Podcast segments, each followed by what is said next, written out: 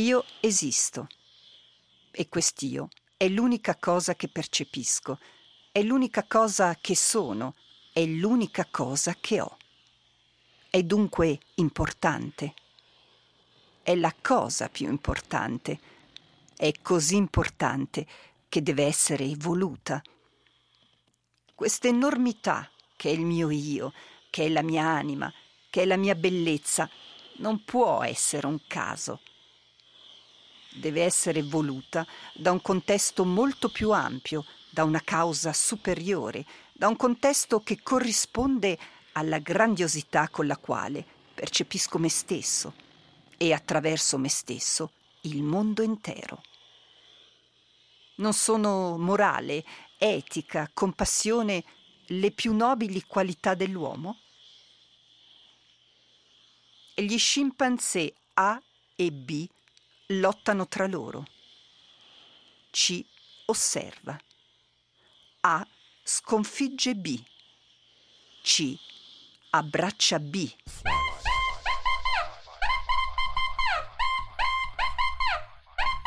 Se i nostri molteplici podcast vuoi ascoltare, l'app di Radio Petrushka devi scaricare. Con la trilogia sulla creazione del mondo, con Radio Petrushka questi temi tratti a fondo. Interviste a scienziati di fama mondiale sulle origini del tutto, fuorché il banale. Siamo arrivati alla terza serie. Io, la generazione dell'anima umana. Sette puntate per tutti, anche per te che sei vegana.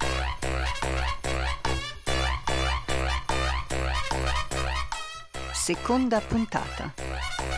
Siamo nati per credere. L'intelligenza. Io. Morale. Religione. Non lasciarti perdere questa occasione. Per te alla Darsena di Lugano questa seconda puntata durante il Festival del Long Lake è stata registrata. Marcus Zoner incontra il professor Giorgio Vallortigara, professore di neuroscienze al Center for Mind Brain Science, Università di Trento. E allora non lasciarti perdere questo strabiliante evento. Giorgio, sono arrivato in questo parco eh, prima per preparare questa conferenza. Mi sono tanto rallegrato a quello che avverrà e ho pensato ma quanto è bello questo parco e quanto sarebbe bello di poterlo godere ancora di più.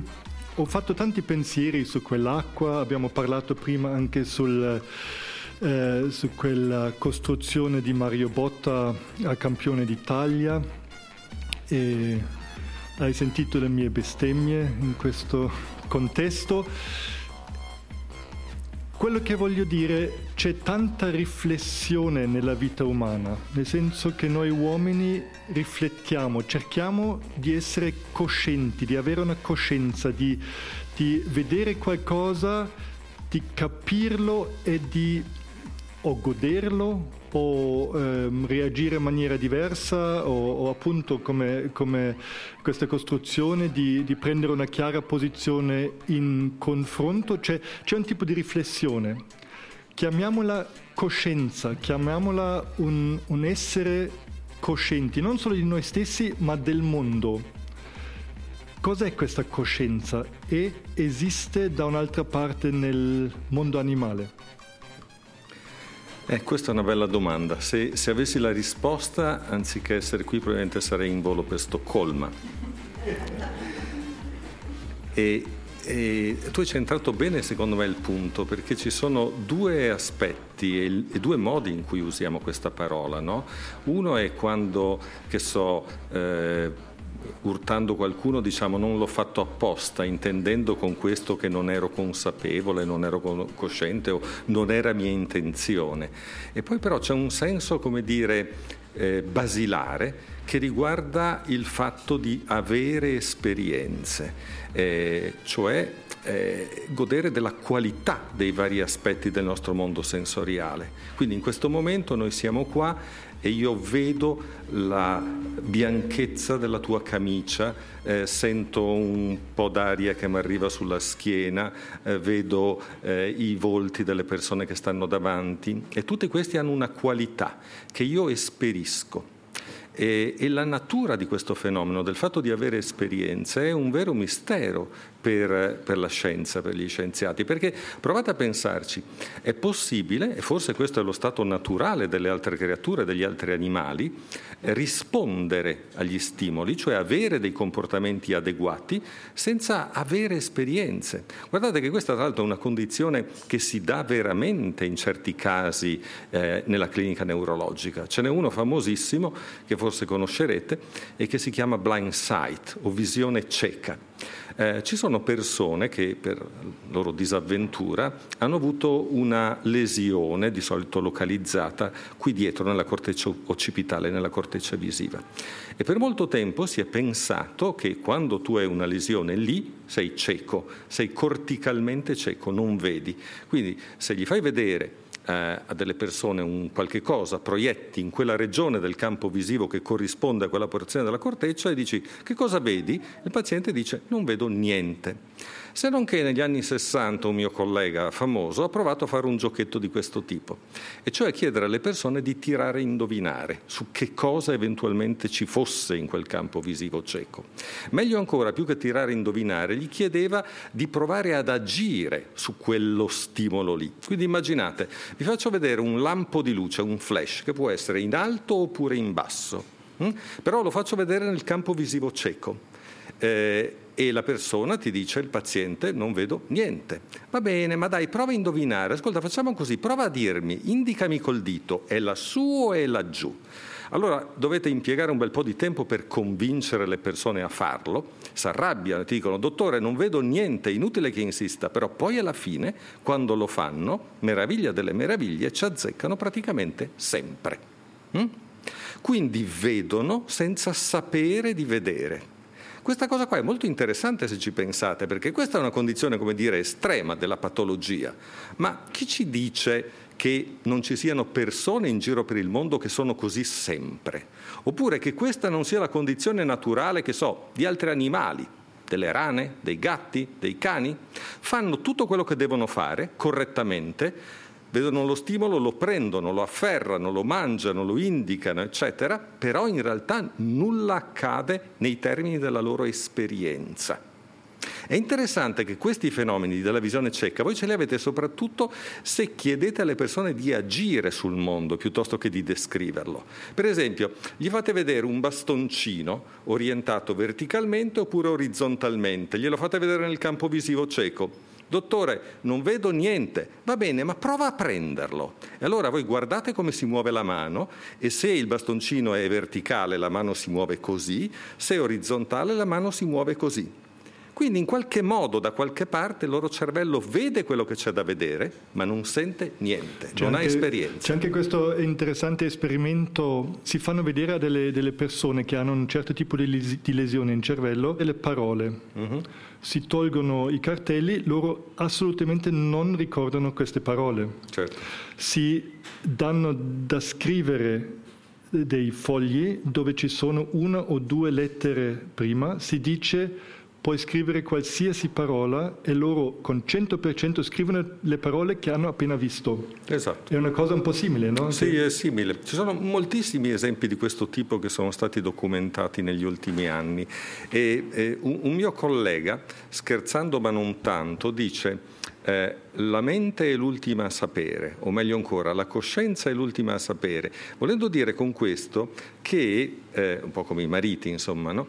eh, volendo dire con questo che, che, in, che in realtà la gran parte della nostra vita mentale è inconsapevole inconscia. Solo una piccola porzione riguarda quell'ambito della nostra vita mentale in cui noi abbiamo esperienze, in cui noi siamo consapevoli. E naturalmente questa parte è incredibilmente importante per noi. E diresti che quella parte dove non siamo consci, dove, dove non abbiamo la coscienza, non...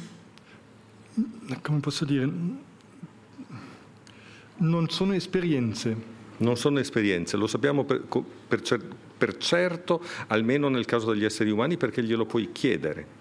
Il grande problema naturalmente con le creature che non hanno uh, un qualche tipo di, di medium eh, linguistico, eh, i bambini piccoli per esempio o gli animali, è proprio questo, che tu non gli puoi chiedere nulla della loro esperienza, ma con i soggetti adulti glielo puoi chiedere, gli dici vedi qualche cosa qua? E lui ti dice no, non vedo niente, però vede, in realtà sta vedendo. Però se io diciamo vado a ballare, vado in una discoteca, ci sono 200 altre persone, vado a ballare, io vedo tantissime persone, ho un tipo di esperienza, però sono successe anche tantissime per- cose con me senza che me ne sono accorto. Certo. Cioè ho eh, sudato, non mi sono accorto, eh, cioè mille cose, no? ho bevuto qualcosa, ho bevuto alcol, cioè, mille cose che succedono con me senza che me ne accorgo, ma che io direi sono esperienze. No, non lo sono perché lo sono, sono eventualmente memorie se le richiami successivamente. Facciamo un esempio concreto. Adesso, in questo momento, per meglio dire adesso un istante fa, tu sei consapevole delle sensazioni tattili sul tuo sedere prodotte dalla sedia? No, Adesso lo sei perché sì, io te l'ho detto, ma un, ma un, attimo fa no. no. no? E gran parte della, del nostro mondo sensoriale è così, è fatto di cose che noi diciamo non notiamo in un certo momento, perché perché ne siamo consapevoli, devono essere, come dire, dentro il fuoco della nostra attenzione. Finché non lo sono, non ci sono. Allora tu diresti esperienza è solo quello del quale io divento cosciente. Sì. Definiresti esperienza così? Io direi che la, la, coscienza, perlomeno proprio quella di primo grado, fenomenica, sì. come a volte viene chiamata, è proprio questa, è la proprietà di avere esperienza ed è il problema per eccellenza della neuroscienza contemporanea, perché noi non abbiamo la più pallida idea di come il cervello genera le esperienze, non lo sappiamo. Peccato, allora non dovevo invitarti perché volevo saperlo. Un, come dice Clint Eastwood, un uomo deve essere consapevole dei suoi limiti. Ok, non lo sappiamo. Adesso devo riordinare tutto perché pensavamo che adesso... No, hai detto prima un'altra, un'altra, parola, mi ha suscitato tante proteste interne, hai parlato di mistero. Io la parola di mistero l'ho lasciata a tutti degli altri mondi eh, certo. che continuano a parlare di mistero della morte, mistero eh, del, della nascita, mistero della vita, ci sono tutte queste, queste, queste cose, un mondo del quale io ci credevo lontano. Perché parli di mistero? Cosa intendevi? Uh, hai ragione, forse non ho usato il termine giusto, o per meglio dire, mettiamola in questi termini, ci sono due specie di, di, di studiosi eh, che popolano il nostro pianeta. Ci sono quelli per i quali i misteri sono problemi da risolvere, e io credo di appartenere a questa categoria, gli scienziati naturali la vedono così, io non so qual è eh, la risposta al problema della natura dell'esperienza, però credo che sia qualcosa eh, abbordabile dal metodo scientifico e prima o dopo lo capiremo. C'è invece chi, eh, come dire, apprezza il mistero in quanto tale perché vuole che rimanga un mistero. Eh, e questo ovviamente non, non mi trova consenziente. Eh, sarebbe interessante chiedersi eh, perché per alcuni è importante che certe cose rimangano un mistero. Eh, una delle ragioni, e forse eh, ti, ti, può interessare perché tu sei un artista, è che si pensa o si ritiene che la spiegazione scientifica del mondo in un certo senso lo possa svilire, possa togliergli bellezza. No? Io faccio sempre questo esempio che non è mio, ma eh, l'aveva fatto tanti anni fa eh, Umberto Eco, forse qualcuno di voi se lo ricorda. Umberto Eco negli anni 60 era diventato famoso perché aveva scritto un libro eh, fenomenologia della vita quotidiana, qualcosa del genere. Beh, insomma, un libro in cui mescolava sacro e profano, Dante con Mike Bongiorno, eccetera, eccetera, usando quelli che all'epoca erano gli strumenti moderni della linguistica, della semiologia, eccetera. E i soliti soloni della cultura italiana si erano molto arrabbiati dicendo, eh, ma no, Dante nel calcolatore, che schifezza, eccetera, così si sciupa, si rovina la poesia. E ecco aveva risposto da par suo con questo esempio. Credete voi che un ginecologo, quando se ne torna a casa dalla compagna, moglie, fidanzata, quel che è, per il fatto che lui sa esattamente scientificamente come funziona tutta la cosa e che alla fin fine non si tratta altro che di uno sfregamento di membrane, di neuroni, eccetera, eccetera. Credete che per questo, per questa sua sapienza, godrà meno o amerà meno la sua compagna o avrà meno piacere? No, certo che no. Anzi, io direi il contrario, il fatto di sapere, di avere contezza, consapevolezza in questo caso dei fenomeni del mondo e della biologia, eccetera, arricchisce la bellezza del mondo. Cioè, eh, se voi chiedete a un fisico cos'è che produce l'arcobaleno, lui te lo sa dire, ti sa dire che alla fin fine è un fenomeno di rifrazione che si verifica a livello delle goccioline di vapor d'acqua e che produce, per via della differente deviazione delle differenti lunghezze d'onda, quella roba lì. Ma lo troverà bello ugualmente, anzi lo troverà ancora più bello proprio perché ne conosce i meccanismi interni di funzionamento. Adesso mi ricordo perché ti ho invitato. Andiamo un po' sul concreto. Tu sei scienziato, vuol dire che eh, gran parte della tua vita è una vita concreta, di esperimenti, di, di, di ricerche. Uno dei campi di ricerca sui quali eh, lavori è l'intelligenza, l'intelligenza nelle sue varie forme, eh, l'intelligenza nel mondo animalesco anche. Esiste l'intelligenza e cos'è? Ma io credo che l'intelligenza non sia una cosa singola, no? dico spesso eh, non è un'isola ma un arcipelago, cioè è uno di quei termini che noi utilizziamo in maniera generale, come per esempio linguaggio, in attesa di saperne di più e di capirne di più. Eh, e quel che abbiamo capito è che l'intelligenza in realtà è fatta di tante cose diverse, eh, di tante, noi diciamo per usare il linguaggio tecnico, computazioni, cioè calcoli che fa il cervello e che riguardano domini differenti.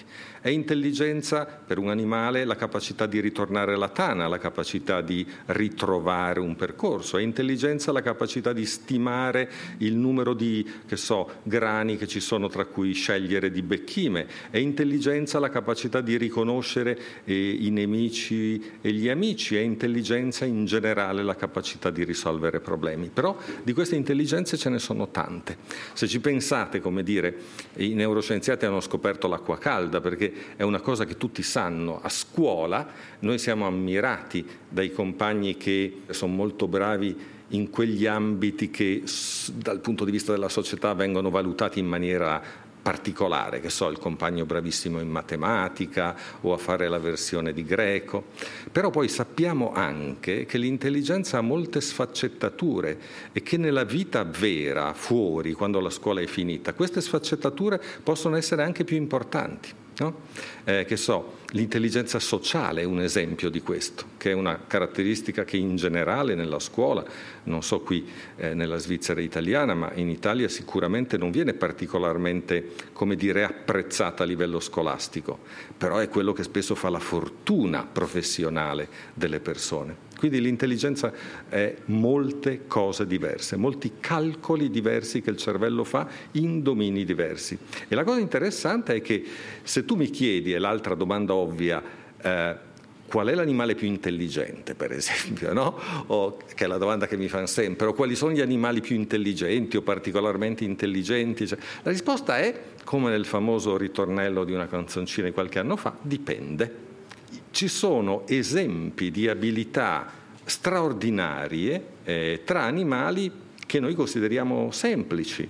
Eh, che ne so, eh, la famosa nocciolaia di Clark, di cui parlo sempre, questo è un corvo in buona sostanza, che vive in Nord America, alla fine dell'estate deve fare provviste di cibo e niente di straordinario, in vari nascondigli mette un po' di cibo, lo fanno un sacco di animali, però i numeri che caratterizzano questo tipo di prestazione in questo corvide sono straordinari. Raccoglie e nasconde il cibo in migliaia di nascondigli, migliaia, e poi dopo un paio di mesi ritorna e li ritrova con una percentuale attorno al 90-95%. Allora, per avere un'idea di quanto brava è, Provate a immaginare un, un, esperimento, un, esperimento, di questo tipo, in cui facciamo una gara. Hm? Marcus contro la ghiandaia. Prendiamo un, un, un sacchettino di noccioline, andiamo nel bosco e le nascondiamo. La nocciolaia ne ricorda minimo minimo un centinaio. Marcus ne ricorderà, assumendo che la sua memoria viso-spaziale sia media, 8-9 circa, se va bene. 8-9 contro migliaia. Allora la domanda è, chi è più intelligente? Marcus o la ghiandaia? La ghiandaia. La ghiandaia. Ma in questo caso qui, perché voglio dire, posso andare a, a, esaminare un altro tipo di intelligenza e chiedere a Marcus di, di recitare l'Amleto o di leggere un testo e, e lì non c'è gara, no? Vince lui e la ghiandaia perde. Per questo mm, mi rifiuto di rispondere alla domanda qual è l'animale più intelligente. Dipende. E così anche fra gli uomini, eh, eh, cioè quello che hai detto prima, no? ci sono differenti intelligenze fra gli differenti uomini. Differenti intelligenze, sì, e, e, e, ed è importante cercare, come dire, di dare valore a tutte. No? Perché una società funziona bene quando queste intelligenze possono tutte contribuire al, al benessere di tutti. E si potrebbe dire che l'intelligenza è un fenomeno che si è voluto. Certo.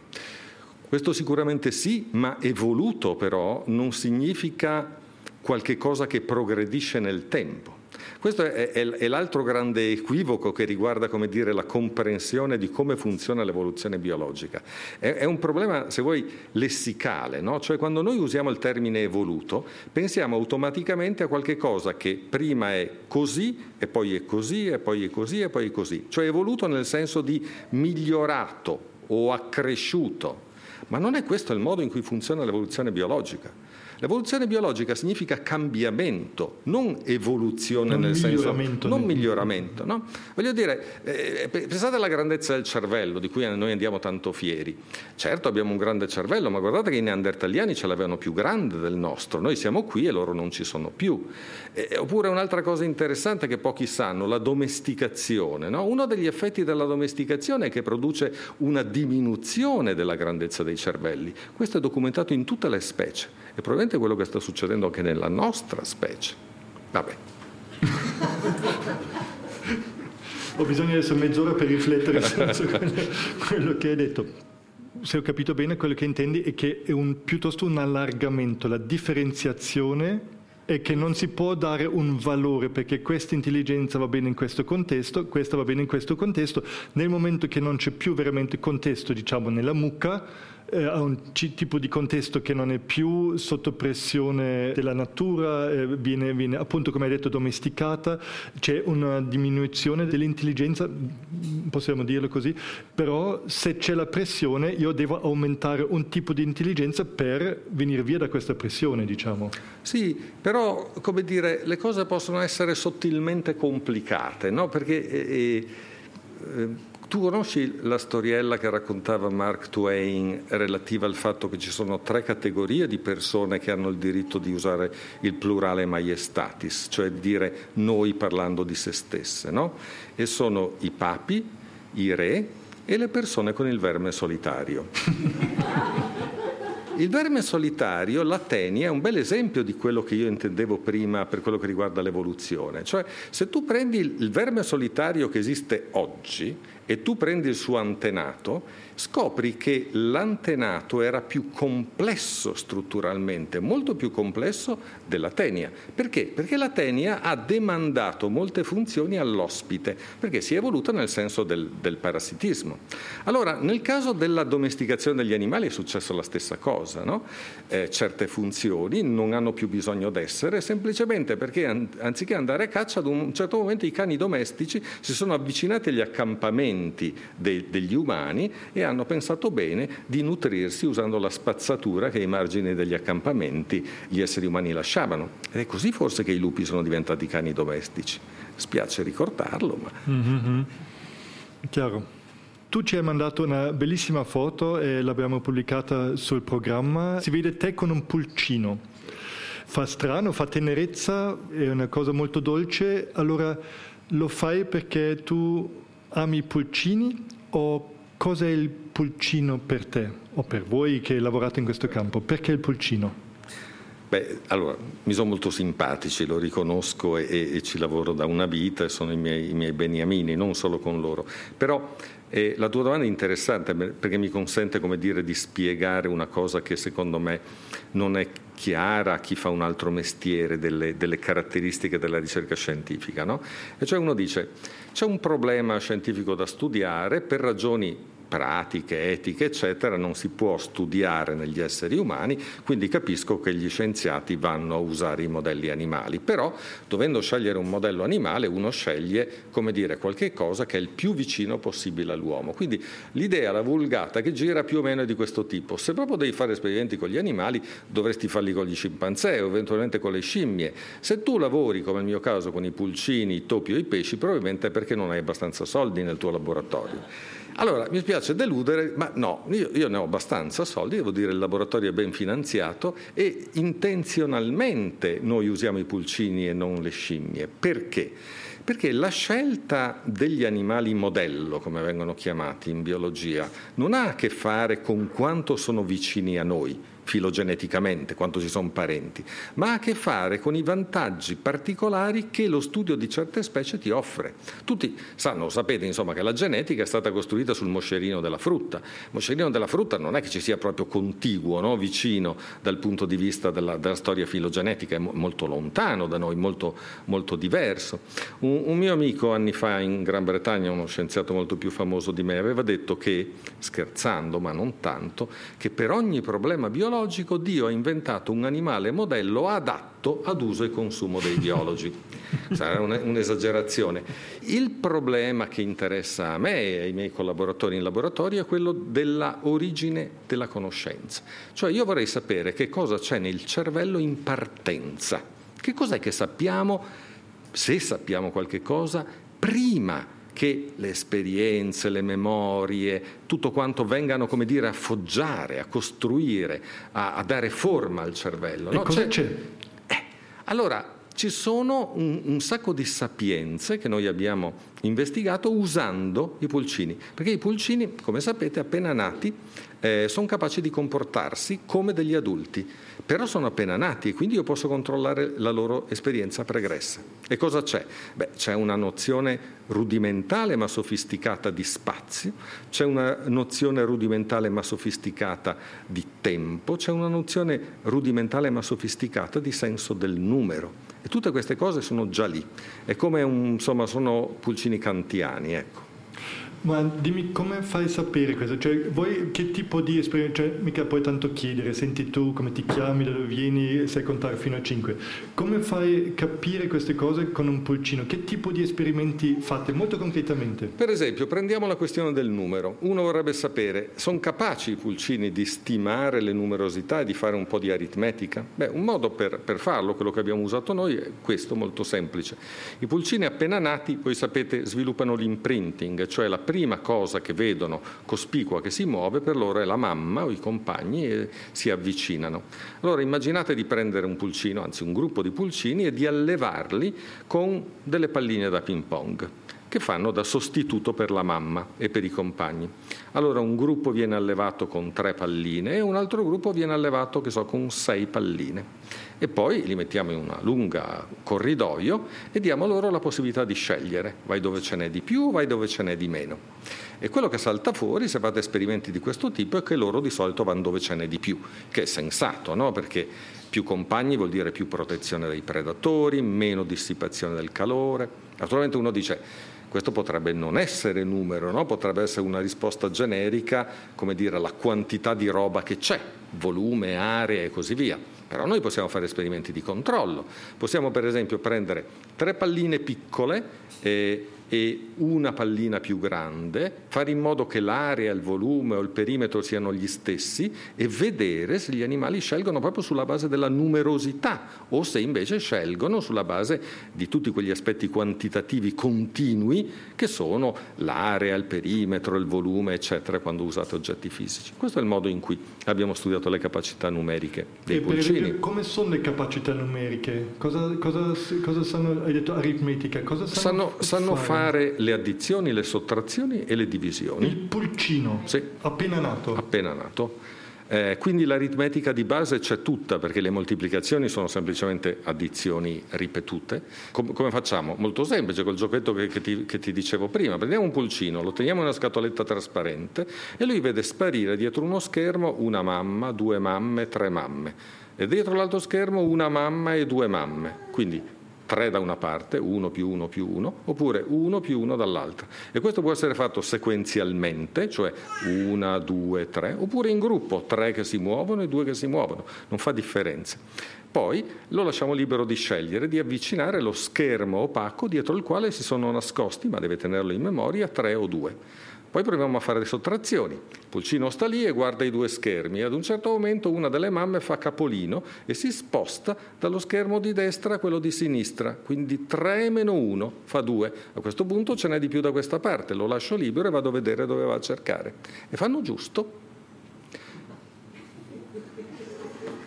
Sei colpito, eh? Infatti io sostengo sempre con i ragazzi che hanno difficoltà e quando vado a fare le conferenze, guardate che la matematica è una roba da polli.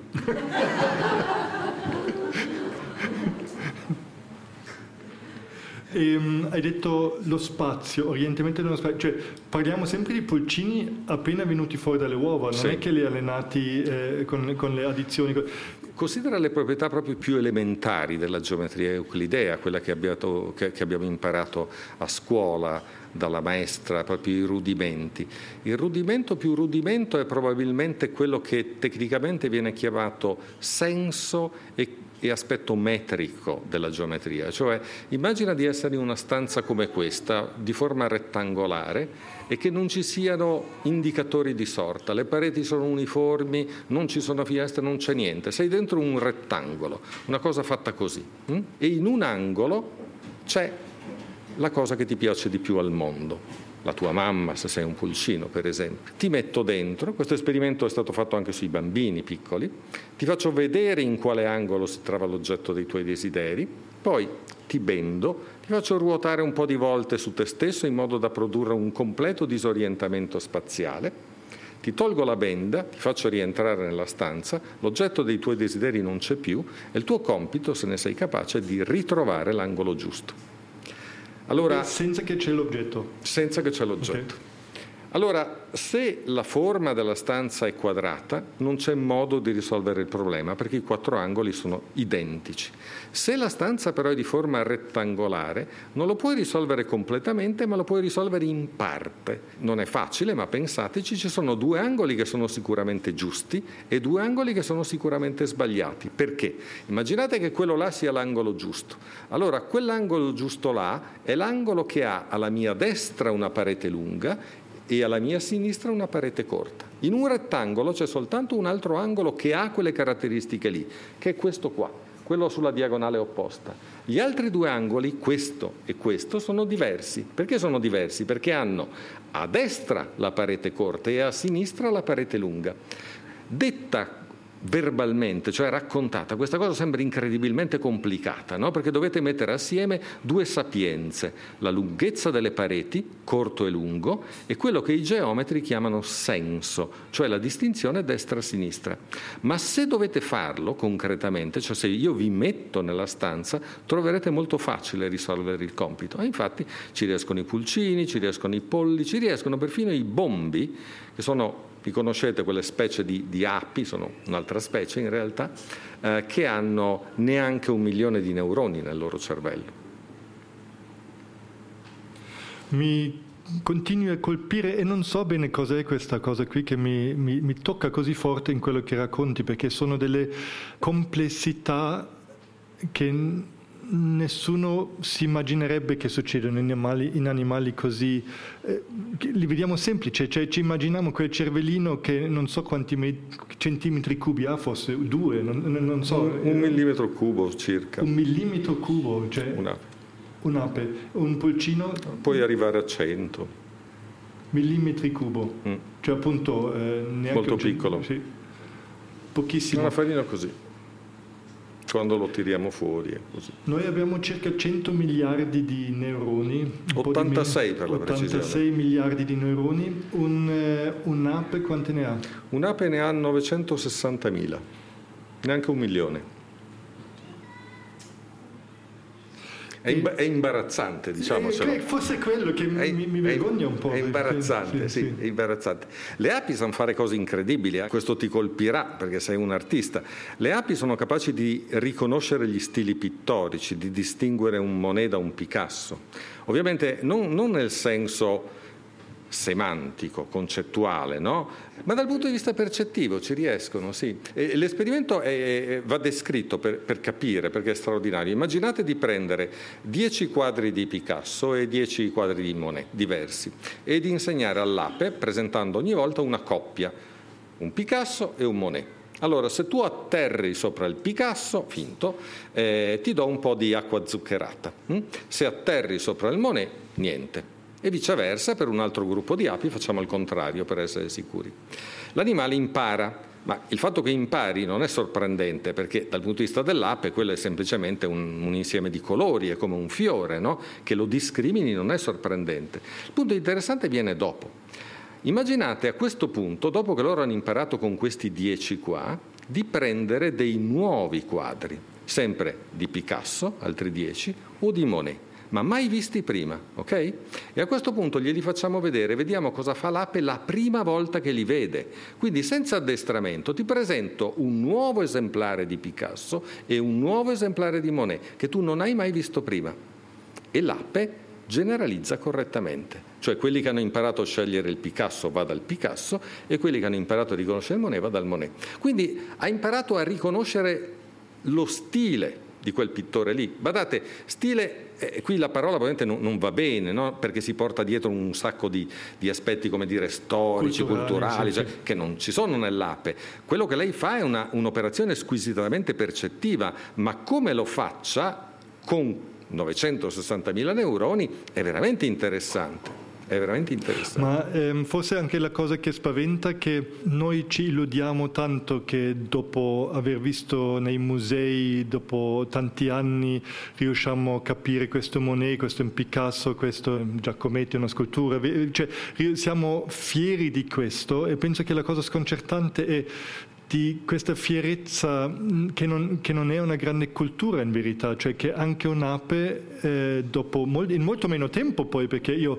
quanti anni ho, ho, avuto bisogno di capire questa cosa, di vedere gli stili, di nei musei, eh, vedere ah, questo Modigliani, anche perché lo riconosco, ma mi dico se un'ape fa la stessa cosa, è, è un po' quello che forse spaventa così tanto. Però è un po' come la storia dell'arcobaleno di prima, se oh, ci pensi, no? Sì. E cioè potresti dire è meraviglioso, è incredibile che il cervello sia dotato di questi meccanismi per il riconoscimento percettivo eh, e che questi meccanismi siano condivisi tra creature tanto diverse. È fantastico, ma non dobbiamo illuderci così tanto. È quello che noi ci illudiamo tanto, ah io so che questo è moneta, ci illudiamo tanto, ma, ma appunto è una banalità nel mondo biologico questa cosa qui. Però c'è l'altra parte della storia, quella non percettiva ma quella semantica, che non è una banalità, però non è neanche un'operazione, come dire, di pensiero, ma è piuttosto un atto di memoria. E cioè quando noi pensiamo agli stili pittorici non ci riferiamo semplicemente all'aspetto meramente percettivo, Chiaro. ma ci riferiamo a, alla storia culturale. A un mondo che c'è dietro. A un sì. mondo che c'è dietro. Sì. E quello richiede tanto tempo naturalmente Chiaro. per essere appreso. E questo in un certo senso potrebbe essere anche, o almeno dal mio punto di vista, è la spiegazione della differenza e del perché ci sono da una parte meno di un milione di neuroni e dall'altra parte 86 milioni di neuroni. Perché eh, uno, uno, potrebbe dire, no? è, in, è incredibile eh, che si riesca a fare così tanto con così pochi neuroni. Quindi per me il problema è non come fa l'ape a riconoscere Monet e Picasso con un milione di neuroni. Il problema dal mio punto di vista è cosa diavolo ce ne facciamo noi di tutti i neuroni che ci avanzano? E dimmi la risposta però. La risposta, secondo me, è che quella lì non servono, non servono per il pensiero, ma servono per la memoria. Se avete familiarità con i computer, quella non è CPU, quelli sono hard disk, memorie. Mm? E, infatti prendi un'altra capacità delle api. Le api sono capaci di riconoscere le facce, possono essere addestrate a discriminare per esempio tra il mio volto e il tuo. Lo possono fare anche con relativamente poche prove. Non solo, riescono anche a interpolare l'aspetto della faccia, nel senso che se tu gli fai vedere una faccia di fronte e poi una faccia a 60 gradi e poi una faccia di profilo e poi gli fai vedere una faccia con un angolo che non ha mai visto prima, 30 gradi, lei è in grado di riconoscerla. Cioè fa questa operazione di interpolazione popolazione, che è sofisticata. Però eh, se io dovessi chiedermi quante facce ha in memoria un'ape e quanto tempo o quante capacità ha, io credo che queste sarebbero piuttosto limitate. Mentre invece per quello che riguarda la nostra specie, nessuno sa con esattezza quante facce abbiamo in memoria, migliaia probabilmente. No? Magari non siamo capaci di associarli con un nome specifico, ma sappiamo riconoscerle, anche dopo anni. Vedi quella faccia e dici mi è familiare, l'ho riconosciuta, con numeri incredibilmente alti, perché evidentemente, dire, ne abbiamo bisogno per il tipo di struttura che caratterizza la nostra società.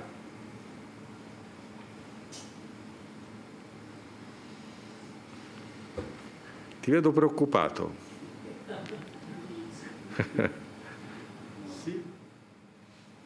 Sì, preoccupato perché, come, come detto prima, è, è, talmente affascinante, talmente grandioso da un lato, ma dall'altro lato anche c'è un tipo di delusione dentro, ma positiva, non, non dico delusione, non, non, tristezza, ma delusione nel senso che quella... quella eh, grandiosità che noi ci illudiamo per noi stessi, che è veramente una, una, una un, un, un, bagaglio enorme che abbiamo ricevuto attraverso i miliardi e milioni di anni di, di, di, di evoluzione e che vediamo ancora negli animali che si sono sviluppati diversamente, molto più semplice, quasi, non voglio dire i masugli, ma, ma le origini di quello che noi stiamo facendo non so se sbaglio adesso teoricamente, ma comunque è quello che mi, mi tocca così forte, che, che, che, che mi riconosco nell'ape in maniera quasi troppo. Ci sono due modi, secondo me, in cui uno può guardare a questa faccenda. Uno, innanzitutto, è quello di considerare che, che piccolo è bello in un certo senso. Il, il padre fondatore della nostra disciplina, il, il neuroanatomico spagnolo Cajal, eh, era rimasto molto colpito quando aveva studiato il sistema visivo degli insetti e lui diceva se io guardo al cervello degli insetti, al sistema visivo e lo paragono a quello che so di un mammifero, ho l'impressione da una parte di vedere la meraviglia di un orologio in miniatura, di un orologio da esatto, tasca esatto. e dall'altra parte la grossolanità di una, di una, di una grossa pendola. Mm-hmm. E quindi lui non la vedeva nei termini, diciamo così, di una limitazione, ma diceva quanto è meravigliosamente ben costruita. Perché nel cervello di un'ape quel milione di neuroni sono più piccoli, tra l'altro, di quelli di un mammifero e sono incredibilmente impacchettati. E questo per quello che riguarda la parte biologica, ma poi c'è la parte di cui secondo me dobbiamo davvero andare fieri, che è in un certo senso non dentro le nostre teste, non dentro i nostri crani. Eh, torniamo all'esempio che facevamo prima della gara tra Marcus e la nocciolaia. No? E, e abbiamo detto che se facciamo la gara, come dire, pulita, leale, con le noccioline, e poi dopo due mesi tu le devi andare a trovare e lei le deve andare a trovare, la nocciolaia ti straccia. Però tu hai una possibilità, e cioè tu puoi prendere un pezzo di carta, una penna, vai nel bosco e costruisci una mappa e la puoi costruire con estrema dovizia di particolari, molto precisa, molto sofisticata e a quel punto tu puoi segnarti sulla mappa dove hai nascosto le cose e ne puoi fare quante vuoi. 10.000 se hai voglia, dipende solo da te. La puoi mettere nel cassetto e lasciarla lì non due mesi, ma dieci anni. E se nel bosco non hai cambiato niente, tu ritorni lì tra dieci anni e questa volta la nocciolaia la stracci. Mm? Allora uno dice, sì vabbè, però come dire, non sei stato leale, no? non state combattendo ad armi pari, lei combatte solo con quello che ha dentro il cervello, l'ippocampo in questo caso, tu combatti con una specie di succedaneo esterno, con una protesi. Mm-hmm. Mm? Ma il problema è che noi queste protesi siamo capaci di costruirle e le nocciolaie invece no E questa è la differenza.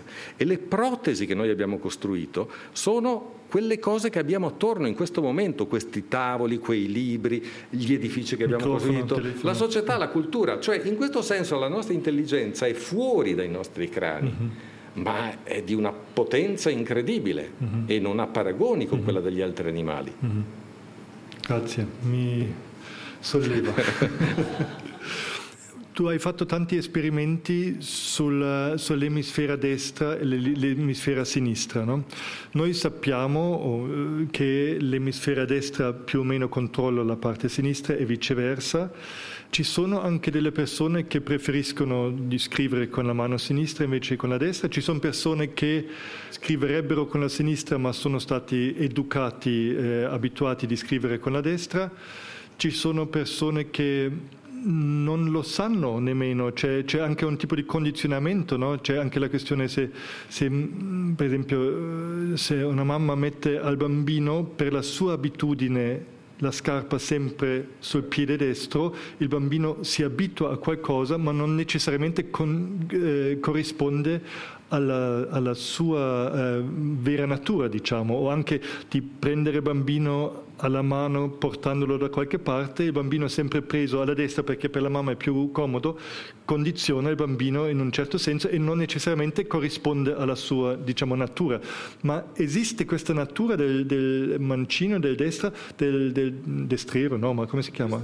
De, de, de, e se sì, da dove viene? Perché abbiamo questa cosa? Perché l'uomo ha questa cosa? Si dice anche che chi è mancino ha un tipo, altro tipo di genio, ci sono anche delle leggende intorno a questa cosa qui. Sono vere o, o da dove vengono? Come, come vedete questa cosa? Come vedi?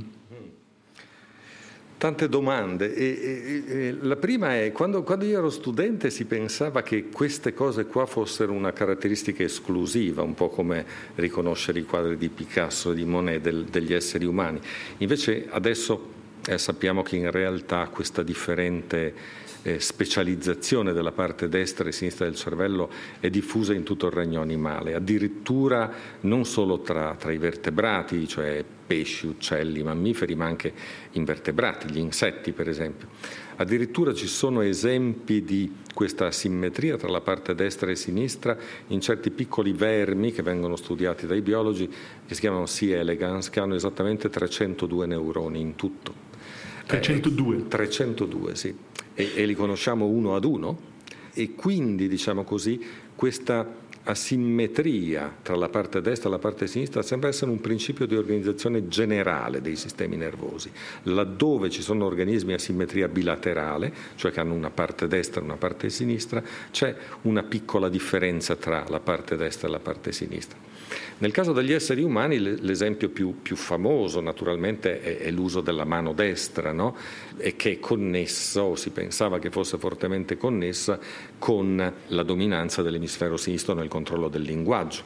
Lo saprete probabilmente sfortunatamente vi sarà capitato di avere un parente, un nonno, eccetera, che ha avuto un ictus e che come risultato non era più capace di muovere la parte destra del corpo e tipicamente questo si accompagna ad afasia, cioè a disturbi del linguaggio, perché è colpito l'emisfero sinistro. Mentre invece quando è colpito l'emisfero destro, so, il nonno non è più capace di riconoscere le facce, oppure non è più capace, si perde, però in questo caso il linguaggio di solito è normale. E quindi le due cose vanno, vanno assieme. Per quello che riguarda il, mancinismo, sì, questo è stato considerato a lungo una malattia, una patologia o una condizione. Beh, in, in, Italia eh, eh, la mano sinistra per molto tempo veniva chiamata la mano del diavolo, no? C'è tutta una, una, tradizione legata a questo e fino a non molti anni fa eh, i bambini mancini venivano corretti, attivamente corretti.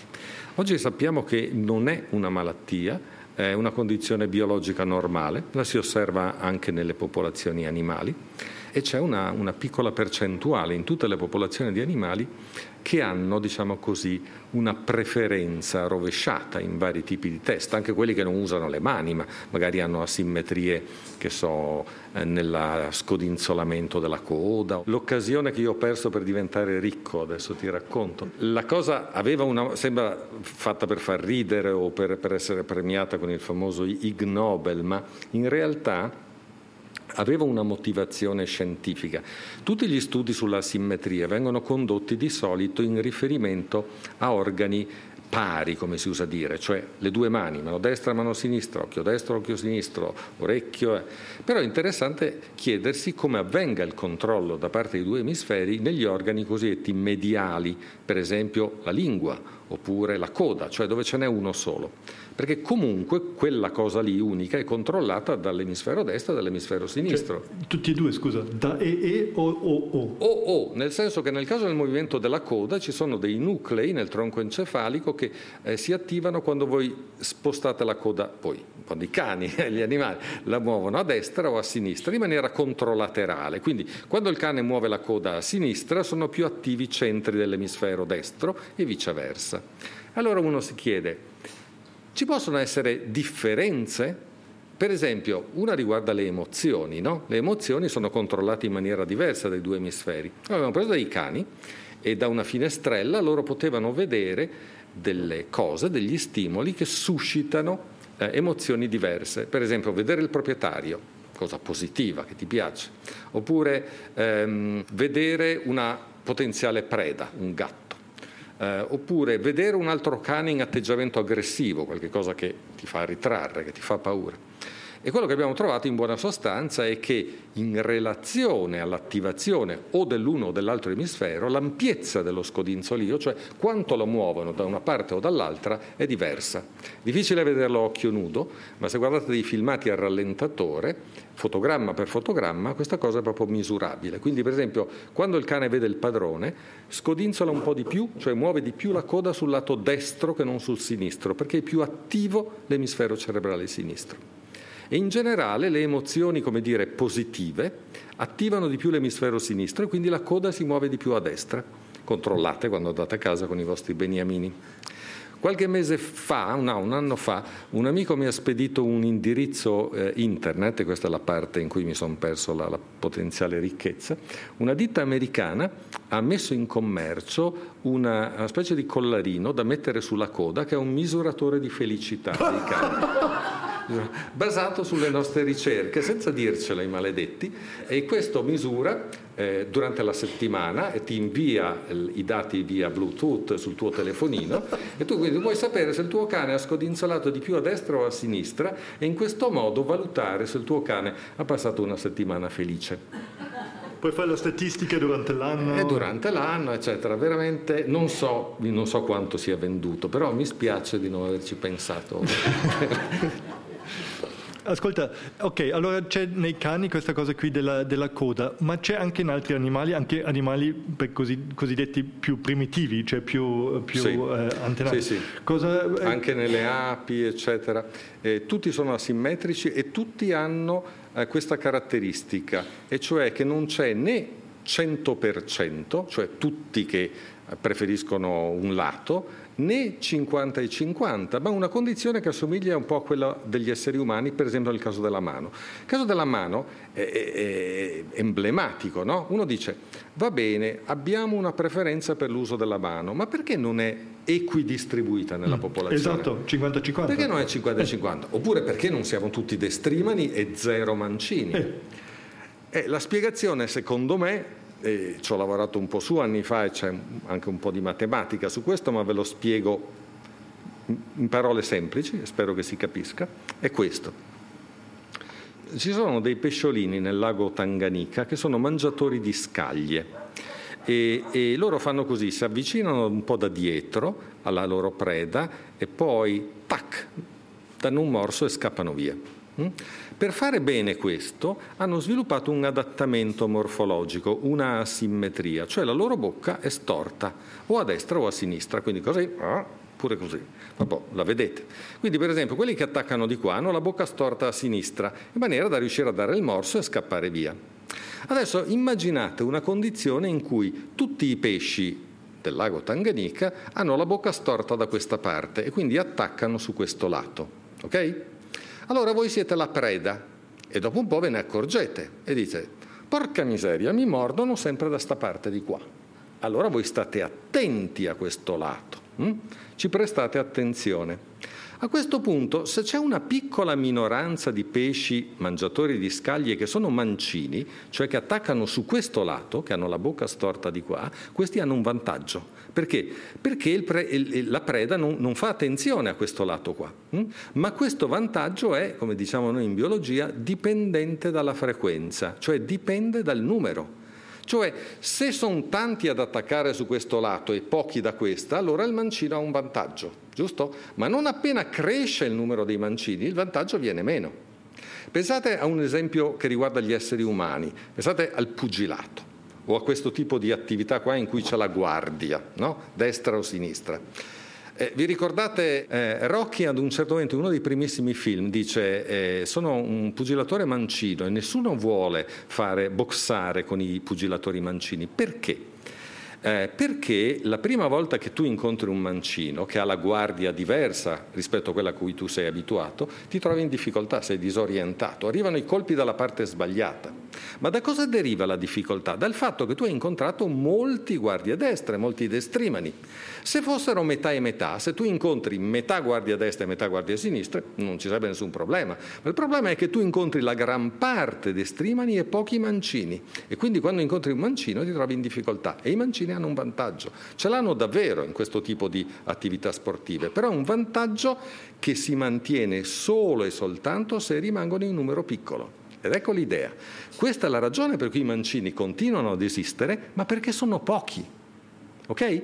Cioè perché uno si dice, si chiede dal punto di vista biologico, come mai non sono stati spazzati via dall'evoluzione? Perché hanno un vantaggio. Ma se hanno un vantaggio perché non crescono? Perché non possono crescere? Perché se crescono perdono il vantaggio. E questa è la ragione per cui i mancini sono tra di noi, ma in una percentuale di circa il 10% della popolazione. O perlomeno questa è la storia che a me piace raccontare, se vi ha, se vi ha convinto.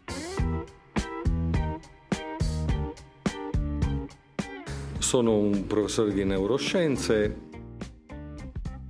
lavoro all'Università di Trento, in precedenza sono stato un po' in giro per il mondo, prima in Gran Bretagna, poi per un bel periodo di tempo sono stato a Trieste. Ehm, e adesso da un po' di anni lavoro eh, in una cittadina che è a 10 km a sud di Trento, che si chiama Rovereto, molto graziosa, più o meno delle dimensioni di Lugano eh, abbiamo anche noi un lago, però un po' più lontano, è il lago di Garda, non ce l'abbiamo così prossimo, così contiguo.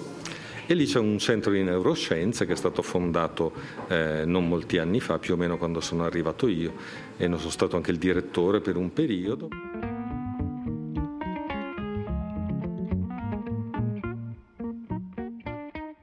E, e, mi occupo uh, delle cose che vi ho raccontato fin qua, e cioè eh, dell'origine della conoscenza e di come queste conoscenze sono scritte eh, nei cervelli.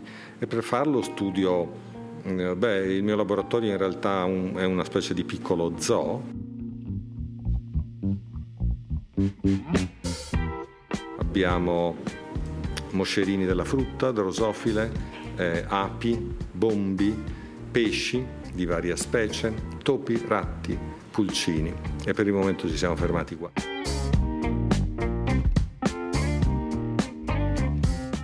E, e, abbiamo tutto questo zoo perché, come vi spiegavo prima, problemi diversi e, e come dire, quesiti diversi ci richiedono, diciamo così, di, di sfruttare le potenzialità, le intelligenze delle diverse creature del mondo.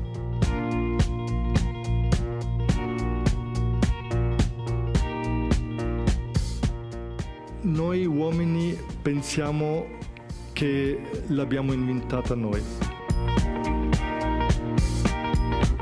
Sentiamo la morale qualcosa di profondamente umano,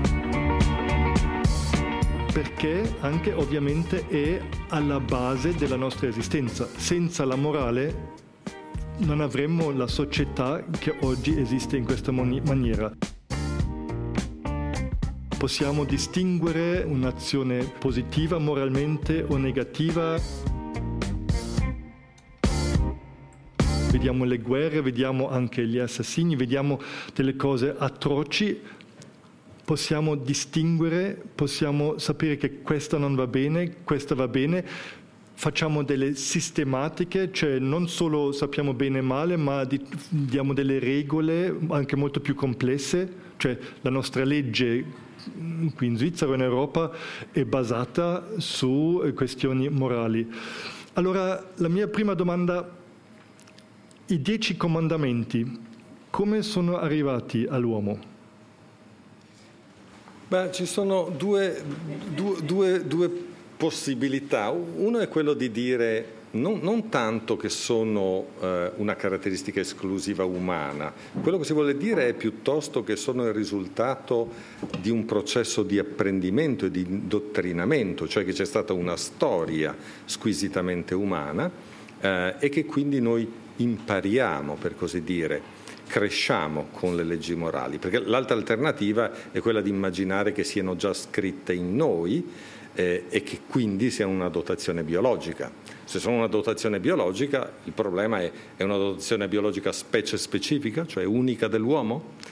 Eh, io direi io, di sì. Io credo eh, che no, o per meglio dire, credo che i rudimenti della della morale siano probabilmente qualche cosa che ha delle radici biologiche condivise, perlomeno nelle specie che hanno una vita sociale, una vita di relazione abbastanza sofisticata. Per esempio, sappiamo con certezza che non sono qualche cosa che viene appreso, perché per esempio i bimbi piccoli, ma veramente piccoli, già mostrano una capacità di riconoscimento automatico eh, dei caratteri buono e cattivo che percepiscono negli agenti.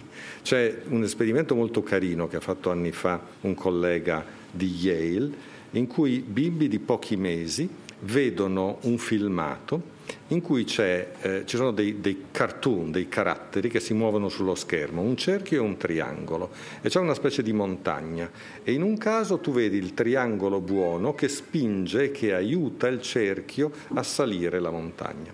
Nell'altro caso invece vedi un triangolo cattivo che colpisce ripetutamente. No, ascolta, perché dici triangolo cattivo? Cattivo perché questo è quello che tu percepisci eh, dalla cinematica dei movimenti. Ah, da neonato tu vedi quel movimento lì e lo percepisci come, come Questo è quello che noi facciamo normalmente, se ci pensi bene. C'è un, un, un famoso filmato che forse l'avrete visto su YouTube in cui eh, si vedono, ma è quello che succede normalmente nei cartoni animati, non hai bisogno di caratteristiche antropomorfiche o zoomorfiche per attribuire stati psicologici.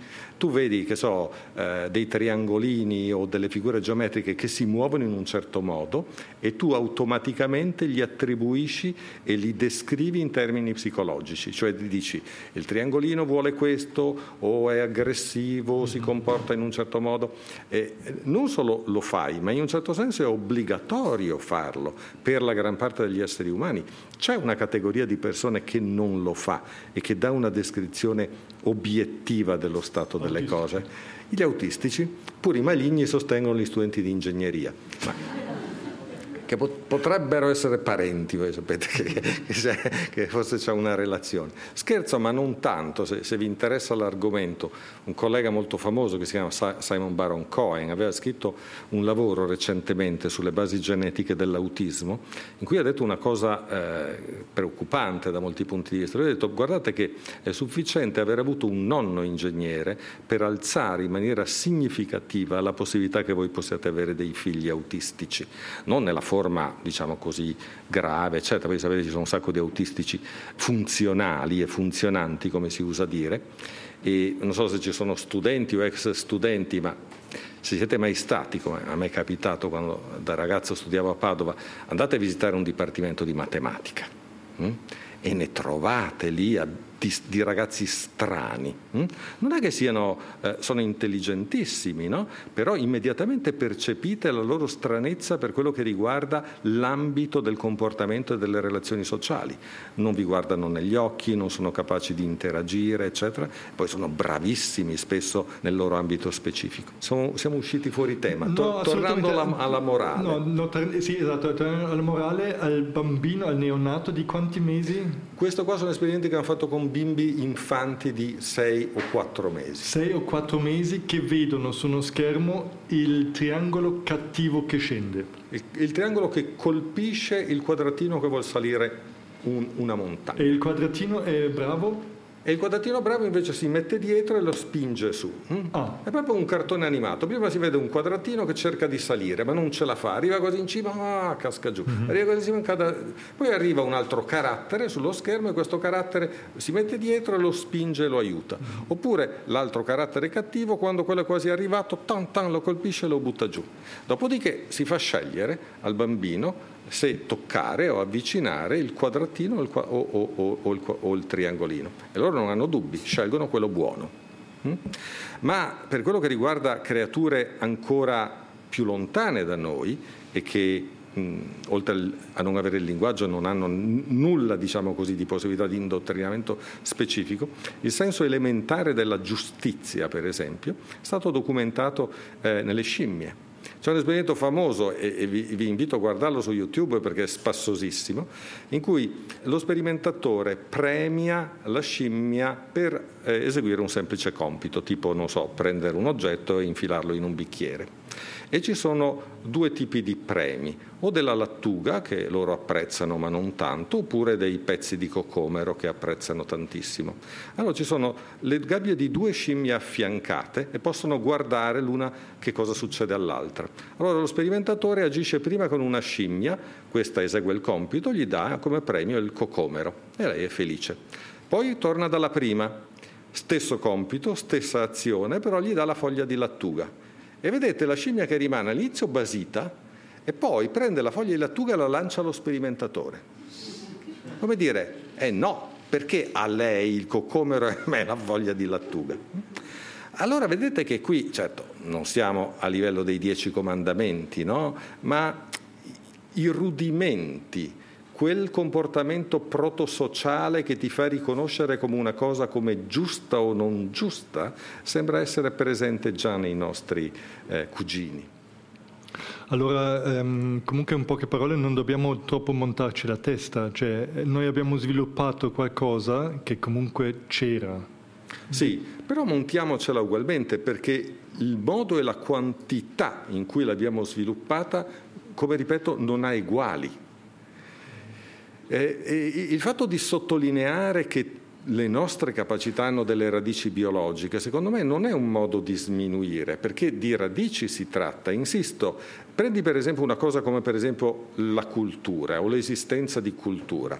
C'è nelle altre specie animali? Certo che sì, ne abbiamo una varietà di esempi. Ci sono eh, popolazioni in Africa in cui certe specie di scimpanzé, in certe regioni particolari hanno imparato a rompere le noci di cocco con delle pietre, tipo incudine e martello. E a pochi chilometri di distanza un'altra popolazione della stessa specie invece non lo fa. È chiaramente una cultura locale, una invenzione che si è sviluppata lì, localmente. La stessa cosa per i dialetti degli uccelli canori, ci sono un sacco di dialetti che si sono sviluppati come culture locali. Quindi sì, certo, gli animali hanno l'equivalente della cultura, ma quantitativamente non hanno niente che assomigli alla nostra cultura. Sono piccoli esempi, rudimenti, partenze. Allora la nostra cultura, quello che veramente ehm, distingue l'uomo dall'animale, viene da Dio. No, viene dalla biologia. Anche quella viene dalla biologia. Oppure in alcuni casi viene da un miscuglio di biologia e di accidenti storici. Prendi l'esempio della matematica, che secondo me è, l'esempio più straordinario, no? perché poco fa abbiamo parlato dei pulcini che fanno l'aritmetica, eccetera. Però una cosa che non, che non, vi ho detto per non complicarvi troppo la vita è che questa matematica elementare che hanno le creature senza linguaggio, è, come diciamo noi, una matematica approssimata, cioè funziona molto bene con i numeri piccoli, ma diventa via via imprecisa con i numeri via via più grandi. Però badate che funziona molto bene nella gran parte delle circostanze, se voi non avete, come dire, dei bisogni particolari. Molte popolazioni in giro, noi diamo per scontato che la matematica, quella che viene insegnata ai nostri ragazzi, sia universale per gli esseri umani, ma guardate che non è così. Ci sono popolazioni tradizionali che hanno non solo non hanno la matematica formale, ma non hanno neanche il lessico per i numeri. Ci sono in Amazzonia, le studia per esempio un mio collega, popolazioni che hanno la parola per indicare uno e due, ma due non è neanche due, vuol dire semplicemente tanti. E se la cavano benissimo. Perché se la cavano benissimo? Perché sono popolazioni che hanno un'economia da, come dire, cacciatori e raccoglitori. Quindi il tipo di attività e di scambi che voi fate riguarda le piccole numerosità. Andate a caccia, ma non avete i frigoriferi. Quindi quello che potete fare tutto il più è, ti dico, ti do due conigli, tu mi dai tre pernici, cose di questo tipo. Ma un po' di anni fa, non sappiamo esattamente quando, diciamo con la rivoluzione del Neolitico, è successo in alcune parti del mondo qualcosa di straordinario. E cioè è successo che c'è stato bisogno, per ragioni mica intellettuali, ma come dire pratiche commerciali, di fare un'aritmetica precisa e cioè c'era un tale, dopo che avete sviluppato l'agricoltura, eh, l'allevamento, eccetera, che voleva scambiare esattamente 12 otri di vino che era il risultato del suo lavoro con le 27 bottiglie di, di olio. E voleva farlo esattamente, non in maniera approssimata, con numeri anche grandi. E allora qualcuno ha avuto l'ideona, non sappiamo chi, sia stato questo genio. E l'ideone era prendo una roccia, una corteccia, eccetera, e faccio tac tac due segni. Questo è due. Questo corrisponde a quella quantità lì per la quale io ho già una dotazione, ma ce l'hanno i polli, ce l'hanno le scimmie, eccetera. Ma la grande invenzione è stata di associare la rappresentazione di quantità che abbiamo nel cervello con dei simboli esterni, cioè con delle cose che stanno là fuori. E lì è, invent- è stata inventata la matematica. Quindi eh, non è neanche la biologia, se ci pensi in questo caso, perché la biologia c'è già tutta. Cioè, se tu vai a vedere che cosa c'è nel cervello di una scimmia oggi, c'è tutta la circuiteria necessaria in linea di principio perché sviluppino la matematica. Ma non risulta che l'abbiano sviluppata, noi l'abbiamo sviluppata. Perché? Perché ne abbiamo avuto bisogno a un certo momento ed è stata un'invenzione culturale, non biologica, culturale. E perché allora abbiamo inventato la religione? Ah. Allora, questa è una, bella, è una bella, domanda, una bella storia che, che tra l'altro mi ha occupato. Hai, hai, scritto tu il certo. libro Nati per credere. Sì. Chi vuoi che chiedo se non te? Beh, certo, ma anche, anche i miei colleghi, uno dei quali purtroppo non c'è più, tra l'altro, Vittorio. In questi ultimi cinque anni, eh, grazie tra l'altro a un finanziamento molto importante della comunità europea, ho studiato un problema molto specifico e molto particolare in apparenza, e cioè che cos'è che ci consente di distinguere gli oggetti animati, le cose vive, dalle cose inanimate, le cose che non sono vive. E, e, la ragione per cui questo ci interessa, per cui ci interessa sapere come il cervello fa questo, è che si tratta di una distinzione assolutamente fondamentale, se ci pensate, no? per la quale noi abbiamo noi e anche altre creature una dotazione specifica. Non so se avete mai fatto caso, no? ma certe volte nella periferia del campo visivo vedete qualche cosa che si muove e vi girate di scatto e dite ah, sembra vivo. Oppure che so, in certe occasioni le foglie mosse dal vento, eccetera, si muovono in un modo che ti fa pensare che, che lì potrebbe esserci una creatura piuttosto che una, un oggetto inanimato. Oppure ancora, certe volte guardate le nuvole e vedete delle facce nelle nuvole o nelle macchie nei muri. Oppure ancora eh, eh, anni fa c'era gente che ascoltava il rumore bianco, il ronzio prodotto dai eh, dischi di vinile suonati alla rovescia ed era convinto di sentirci le voci dei defunti. Noi siamo, soprattutto i membri della nostra specie, degli straordinari cacciatori di senso, di significato, ma nel senso di animatezza nel mondo. Cioè, se succede qualche cosa, siamo molto più propensi a pensare e a credere che questo qualche cosa sia stato prodotto da qualcuno piuttosto che da qualche cosa. No? Provate a pensarci, siete soli nella vostra cameretta ed è notte. e ad un certo momento c'è uno scricchiolio. E che cosa pensate? Eh, magari c'è qualcuno, piuttosto che, che so, il parquet si è mosso un po' perché c'è un po' di vento, cose di questo tipo. Questo modo di pensare eh, di ricerca dell'animatezza e dell'intenzionalità è un, è un tratto che è generale degli organismi biologici, ma che si è particolarmente sviluppato nella nostra specie. E, e, scusa, credo... tu sai perché questo sviluppo si può un po' vedere questa, questa cosa? Perché è adattativo, perché è, è importantissimo dal punto di vista biologico, perché se tu sei nel bosco e pensi che il rumore sia prodotto da un predatore, oppure pensi che sia prodotto dal vento, l'errore in positivo o in negativo ha un esito completamente diverso. E cioè se tu pensi che il rumore sia stato prodotto dal vento e c'è davvero un predatore, sei morto. Mentre invece se tu pensi che sia stato un predatore e anche se non c'è, pazienza. Hm? Cioè questo modo di pensare in termini di agenti nel mondo garantisce la sopravvivenza. Cioè chi ha pensato che era il vento sono estinti? Non ci sono più. Quelli, no, quelli, non ci sono più. Ci siamo solo noi che invece vediamo le, fa, le facce nelle nuvole, ma per, per questa buona ragione. E, e io credo che, che la, la radice della religiosità, ma più in generale del senso eh, della presenza di oggetti animati, e di agenti soprattutto abbia a che fare essenzialmente con questo e con questa distinzione fondamentale che noi tracciamo tra agenti, oggetti animati e oggetti inerti.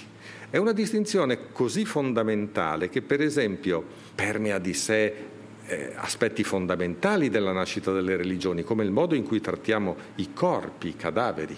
Perché se ci sono gli oggetti, i corpi e ci sono gli spiriti, perché di questo si tratta alla fin fine, cioè gli oggetti animati, i cadaveri meritano rispetto perché sono stati abitati dallo spirito e per questa sola ragione. E probabilmente questa è anche la ragione, secondo me, per cui abbiamo tutti quei dati un po' strani e singolari che riguardano il modo in cui altre specie animali trattano i morti e i cadaveri. Sai, questa è una domanda che viene fatta continuamente, no? cioè gli altri animali hanno un senso della morte, capiscono qualche cosa non lo sappiamo con esattezza, però ci sono tutte queste evidenze curiose che riguardano per esempio le mamme scimpanzé che si portano dietro per giorni e giorni il cadaverino del loro piccolo, no? oppure questi filmati che, che, hanno fatto vedere gli etologi in cui si vede l'animale morto e tutto attorno gli scimpanzé del gruppo che si avvicinano cautamente. C'è un filmato straordinario in cui uno si avvicina, eh, cauto cauto, poi pam, prova a dargli un colpo qua sul petto, poi corre via. Come dire, vediamo che cosa succede. Cos'è che succede qua? Io credo che quello che succede è questo. Quei corpi mantengono nello stesso tempo alcune caratteristiche di animatezza, ma mancano di altre. Per esempio c'è ancora una faccia, però non si muove più, di moto autonomo. Aristotele pensava che quello che caratterizza gli oggetti viventi sia la semovenza, cioè il fatto che si muovono da soli. Una pietra si muove solo se qualcuno la muove o se è colpita da un'altra pietra, ma le cose viventi si muovono in maniera autonoma perché hanno un'energia interna e quando noi vediamo qualcosa che parte e si muove da sola, per noi automaticamente pensiamo che quella è una cosa vivente. Tu hai persino provato che persino un pulcino riesce a capire se si tratta di un, eh, un oggetto vivo o che si muove per altre ragioni. Sì, esatto. Noi ci siamo chiesti, per esempio, i pulcini, come vi raccontavo prima, hanno questa caratteristica dell'imprinting, e cioè la prima cosa importante che vedono nel mondo, quella è la mamma. Però ovviamente ci sono tanti oggetti nel mondo. Come fanno a riconoscere per esempio che cos'è la mamma e che cos'è che so, un sasso? No? E in quali condizioni sono capaci di distinguerlo? Abbiamo fatto un esperimento molto semplice che è basato su un giochino percettivo antico, ben noto, famoso, che era stato studiato da uno psicologo belga. Ed è questo, lo potete riprodurre sul calcolatore. C'è un oggetto e c'è un altro oggetto che si avvicina così e si ferma e subito dopo questo inizia a muoversi. Se voi provate a fare un filmato di questo tipo con un intervallo zero, cioè questo arriva, si ferma e questo parte, avete un'impressione di causalità, cioè avete l'impressione che il primo oggetto abbia fatto partire il secondo oggetto. Guardate, non c'è vera causalità, no? Perché è una roba fatta sullo schermo di un calcolatore, quindi c'è semplicemente un quadratino che si muove, si ferma e l'altro inizia subito a muoversi. Se ci mettete un breve intervallo, cioè fate arrivare, si ferma e questo parte dopo un breve intervallo, non c'è più causazione fisica. Quello che vedete è una causazione psicologica. Cioè non è stato urtato, ma semplicemente c'è lì qualcuno vicino, mi dà fastidio e mi muovo di mia volontà. Eh, se fate vedere i pulcini situazioni di questo tipo e poi fate loro scegliere tra oggetti che si muovono come risultato di una causa fisica oppure oggetti che si muovono come risultato di una causa presunta psicologica, loro cosa scelgono come mamma? Scelgono gli oggetti semoventi, cioè quelli che si muovono in maniera autonoma, per una causazione psicologica piuttosto che per una causazione fisica, che è sensato ovviamente perché le mamme nel mondo fanno proprio così. Tornando alle scimmie che vedono lì il morto, cioè mi interessa moltissimo questa nascita della religione, questa è una delle grandi ricerche anche in, in, in, questa nostra serie e appunto anche nella tua ricerca. Siamo nati per credere, allora l'uomo ha bisogno di senso, biologicamente deve dare un senso alle cose e preferibilmente dà un senso di vita, di animato, cioè c'è piuttosto una tigre che un vento, un venticello un vento, che muove. Sì, esatto. Allora ci sono dei fenomeni che l'uomo non capisce, però deve dare un senso, certo. non ha la scelta di non darlo quasi. Sì, e ha la possibilità, ed è quello che caratterizza tutti tutte le, le esperienze religiose che vediamo nel, nel mondo o comunque di credenza nel sovrannaturale, di inventare tutta una serie di caratteristiche di oggetti che violano in maniera sistematica quelle che sono le usuali leggi della fisica e della chimica, quindi spiriti, angeli, fantasmi, zombie, eccetera, eccetera. Naturalmente questi trovano incarnazioni diverse in culture diverse, con storie culturali diverse, però quello che colpisce è che ci sono ovunque. E in un certo senso questi sono quelli che richiedono, secondo me, di essere spiegati. E, intendiamoci, ci sono vari meccanismi che contribuiscono a questo, diciamo così, senso e convinzione naturale per il sovrannaturale. Un, un esempio che a me piace tanto e che riguarda qualche cosa che, che insomma voi attori conoscete bene perché ha a che fare con le storie no? e con le trasformazioni noi siamo disposti ad accettare delle trasformazioni non nel senso che le riteniamo vere, ma nel senso che le troviamo plausibili, anche quando a rigore non lo sono per davvero. L'esempio più estremo è Kafka, vi ricordate? Gregor Samsa che una bella mattina si sveglia trasformato in uno scarafaggio e la cosa viene descritta, è lì che vede le sue zampette, eccetera. Riconosciamo che è una storia, no? Però troviamo plausibile in un certo senso, plausibile nel senso riusciamo a capire la storia di qualcuno che si trasforma in un oggetto completamente diverso, ma che dentro è ancora lui, è ancora Gregor Samsa. E qua c'è un paradosso naturalmente, perché se tu ti trasformi in uno scarafaggio, tutto di te dovrebbe essere diventato uno scarafaggio, compreso il tuo sistema nervoso, quindi a quel punto dovresti anche pensare come uno scarafaggio e non saprei dirvi che cosa, che cosa voglia dire no? in prima persona, però tutta la storia della letteratura e probabilmente anche il teatro è pieno di queste genere di trasformazioni che noi troviamo in un certo senso plausibili ed è come se noi ritenessimo che gli oggetti del mondo hanno una specie di essenza che spesso non sappiamo definire, ma che sappiamo che c'è e che è quella che li definisce chiamatelo spirito, chiamatelo anima, ed è quello che, che, rende così problematico per molti di noi quello che accade oggi nel mondo della scienza, no? Perché questo essenzialismo psicologico certe volte fa ridere, ma certe volte fa paura. Fa ridere, per esempio, eh, un mio collega quando va a fare le conferenze fa questo esempio. Entra nella sala e fa vedere agli astanti un maglione e dice guardate questo maglione, bello, pulito, come nuovo. Lo volete? Ve lo regalo. Bel maglione, magari di una qualche marca, c'è qualcuno che timidamente alza la mano. E poi a questo punto lui dice, ah mi sono dimenticato di dirvi che questo è di che so, Chuck lo squartatore, insomma, qualche equivalente, cioè di, di, un famoso killer che ha operato nella zona.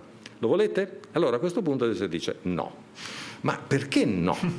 Cioè è come se noi pensassimo in certe circostanze che, come dire, la malvagità si, si, trasmette come il sudore e rimane impregnata del, della malvagità il, il, maglione. In altri casi, anche qui c'è tutta una letteratura o, o nel cinema è stato usatissimo, pensate ai trapianti. No? Ci sono delle storie in cui al cinema viene fatto un trapianto di cuore, però il cuore che tu hai ricevuto era di un famoso killer, di un assassino e pian piano il tuo carattere, il tuo comportamento cambia, si modifica che è incredibile, no? però in un certo senso lo capiamo, piamo, sì, lo, sì. lo capiamo o, ci piace, o ci piace pensarlo sapere che quel, quel, movimento è una tigre. Questo è una specie di dare un senso al movimento, perché dobbiamo capirlo, cioè è essenziale per noi, se no non sopravviviamo. E se diamo questo tipo di, che è qualcosa di vivo, un animale vivo, uno spirito per così dire, lo capiamo e possiamo stare tranquilli. Il problema adesso è che con l'avanzare della scienza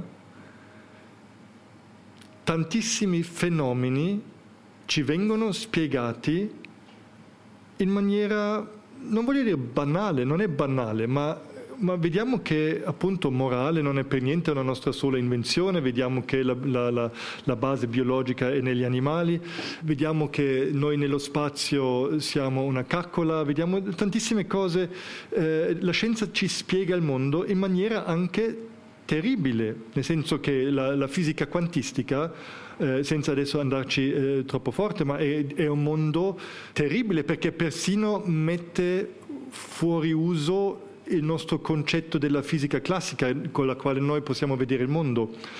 Questo significa anche che l'uomo perde certezze. E cosa succede? L'anima umana comunque si basa su un tipo di certezza, appunto dare, dare un senso alle cose. Se diciamo la religione non esiste o esiste soltanto perché noi la produciamo per la nostra necessità biologica, cosa ci rimane? O cosa succede se noi ammettiamo tutte queste cose qui? Ammettiamo che non c'è la religione, ammettiamo cioè, che, che è una nostra invenzione, c'è ma è una nostra fantasia. Ammettiamo che il mondo non ha un senso più grande cioè quello che noi pensiamo ah, deve avere un senso che io sono su questo mondo, ma non è così, non ha un senso. Ha un senso forse che io do alla vita. Io sono felice di essere qua a fare questa conversazione, di pensare, allora io do questo senso in questo momento alla mia vita. Ma un senso datomi da fuori non c'è veramente, secondo me, cioè, correggimi anche qui. Il problema è cosa succede con noi. Chi può ammettere questo? Cioè, è un problema questo e penso che anche lì eh, è quello che dicevi prima, abbiamo bisogno, cioè siamo nati per credere, come, come il titolo del tuo libro, anche per quello, perché se togliamo questo, cosa facciamo con quel venticello nel bosco? Cosa succede al cervello? Cioè comunque fa quei riflessi, comunque abbiamo bisogno di qualcosa.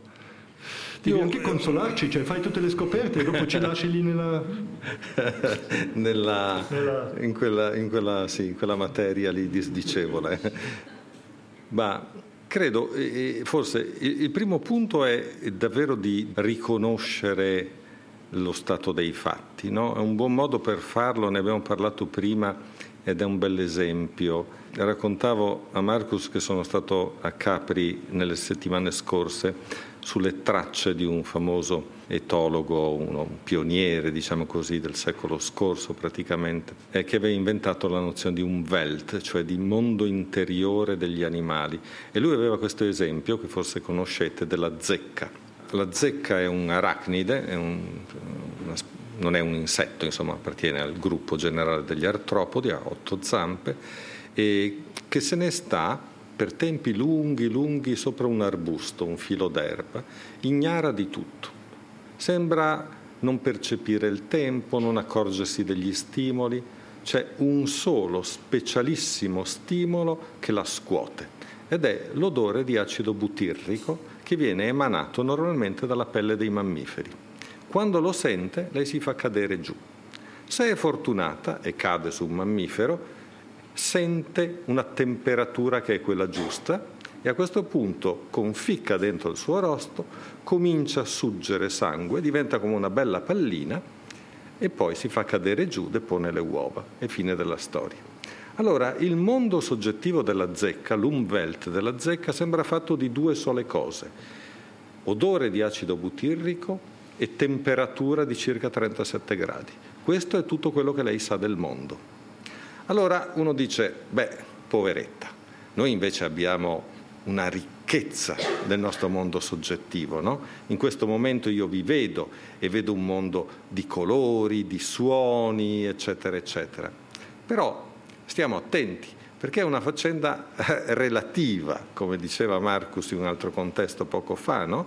E cioè anche il nostro mondo soggettivo è, deve essere limitato. Anche noi viviamo dentro una prigione e la prigione è data dalla costituzione del nostro sistema nervoso. Tutto quello che noi sappiamo del mondo, i colori, gli odori, i sapori, eccetera, sono il nostro Umwelt e sono l'equivalente del mondo soggettivo della zecca. Noi come specie possiamo avere, come dire, una risposta a più ambiti, ma alla fin fine, alla fine del gioco, viviamo sempre dentro la prigione costituita dal nostro sistema nervoso. Questo è quello che noi sappiamo del mondo, è quello che noi mai e sempre potremo sapere del mondo. Allora, dato questo, dire, stato dell'arte, che cosa dovremmo fare per dare senso a, e significato alle nostre vite? Io credo quello che tutti noi facciamo normalmente, e cioè godere della nostra esperienza, delle nostre esperienze, possibilmente del senso della bellezza, occuparci, come dobbiamo fare come organismi biologici, della nostra progenie e fare sì che i nostri figli vivano in un mondo ancora bello, possibilmente come quello che noi abbiamo abitato, e convincerci che, come diceva quel tale, per chi ha mangiato all'albero della conoscenza non c'è più paradiso. Shiva zio, fatti una canna, ascolta Radio Petrushka.